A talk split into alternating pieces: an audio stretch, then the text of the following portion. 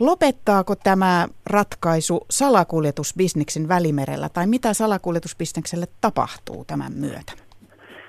No ei tämä automaattisesti sitä lopeta, eikä, eikä varmasti nopeastikaan, mutta kyllä se vaikuttaa väistämättä siihen, että kun synnytetään lailliset reitit, joita on nyt viimeiset, viimeiset kolme vuotta haettu ja, ja yhteisesti pyritty, pyritty niin kuin löytämään ratkaisuja, niin se ainakin vähentää sitä, mutta kyllä siihen aikaan menee.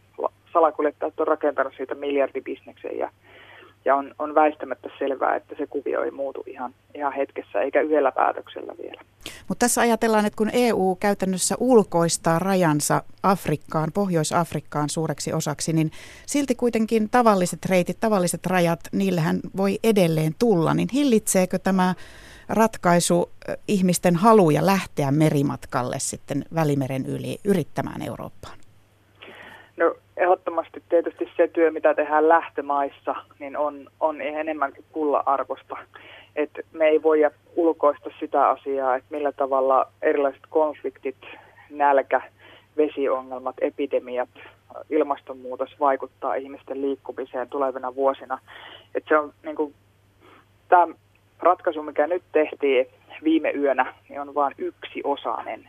Ja se ei ratkaise vielä, vielä niin kuin sitä isoa isoa haastetta, mikä meillä on esimerkiksi ilmastonmuutoksen ja siihen liittyvän pakolaisuuden suhteen. Että paljon on tehtävä kehitysyhteistyön saralla, konfliktien ennaltaehkäisyssä, konfliktien ratkaisussa. Eli tämä on kyllä niin kuin valtavan iso vyyhti.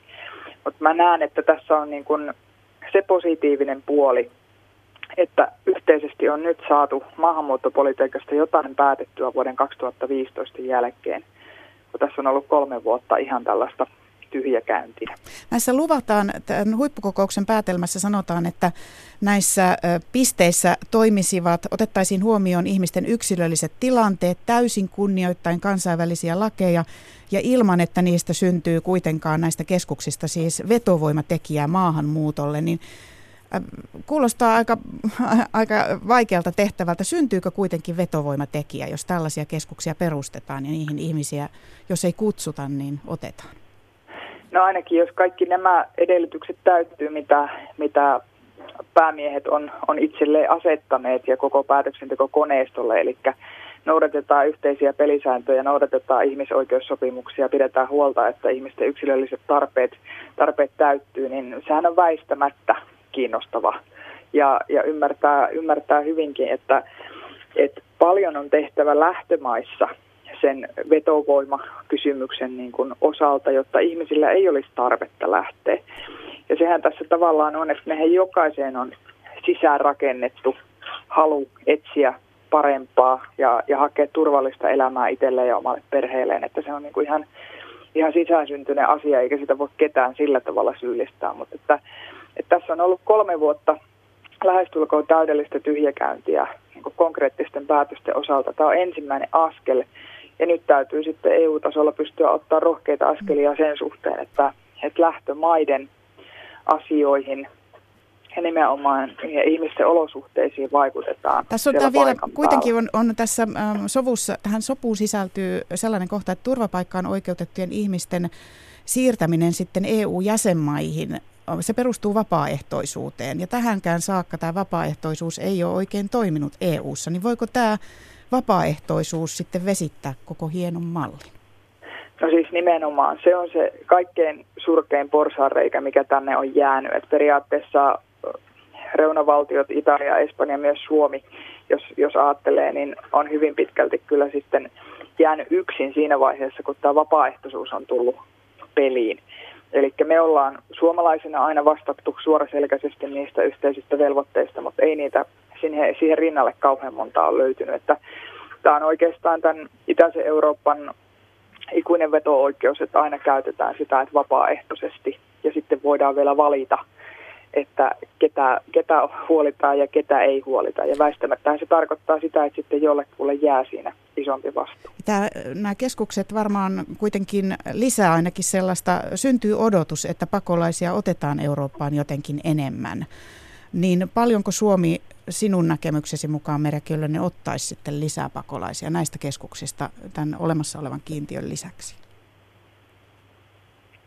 No se onkin mielenkiintoinen, mielenkiintoinen kysymys. Tietysti jos itse pystyisi päättämään ikääntyvänä, ikääntyvänä kansakuntana, niin mielellään näkisin, että, että Suomi uskaltaisi ottaa useamman, useamman 10 000 ihmistä tänne, tänne nimenomaan lähtökohtaisesti ajatellen niin, että, että otetaan perheitä, joilla on suurin hätä, ei ole mahdollisuus palata enää kotimaahansa, joille pystytään rakentamaan sellainen kotoutuminen ja on se perheyhteisö siinä jo, johon pystyy niin kuin ajattelemaan, että se elämä, elämä rakentuu. Mutta tämä on iso poliittinen kysymys, koska tällä hetkellä jopa kun puhutaan sadasta tai tuhannesta ihmisestä, niin, niin poliittinen koneisto on takajaloillaan.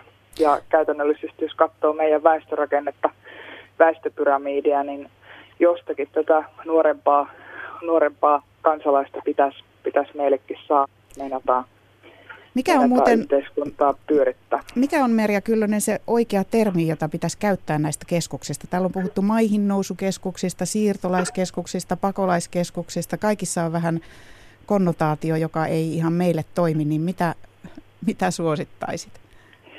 No EU-slangissa on puhuttu niin tämmöisistä collection centereistä, eli niin sanotusti suomen, suomen kieleen ehkä kääntyy tämmöinen koontikeskus tai keskus, keskuspiste, mihin, mihin ihmisillä olisi mahdollisuus tulla ja saada, saada palveluita. Että maihin nousukeskus kuulostaa aina enemmän niin kuin tämmöiseltä Normandian maihin nousulta ja on enemmän, enemmän tämmöinen sotaisa, sotaisa. Että kyllä se on tavallaan niin kuin paikka, johon pakolaiset, turvapaikanhakijat pystyy, pystyy niin kuin turvallisesti menemään ja, ja ennen kaikkea löytää, löytää asiantuntemusta, joka auttaa heitä sitten eteenpäin. Jossa lapsia ei pidetä häkeissä ja joissa kuitenkin prosessit toimii. Sanotko, että no onko, on, onko, näitä, onko näitä keskuksia sinun näkemyksesi mukaan tulossa ö, kymmeniä vai ö, puhutaanko viidestä vai viidestä kymmenestä vai joltain sitä, siltä väliltä?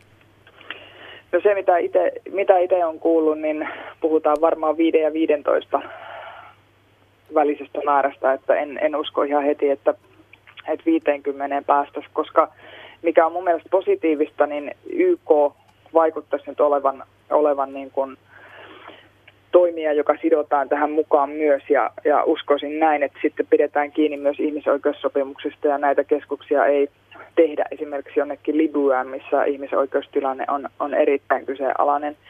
Eli tavallaan YK, UNHCR, siirtolaisjärjestö, IOM, jos se yhteistyö tapahtuu heidän kanssaan, niin silloin tässä on uskottava pohja ja valitaan varmasti paikat, missä ihmisillä on oikeasti turvallista, turvallista olla.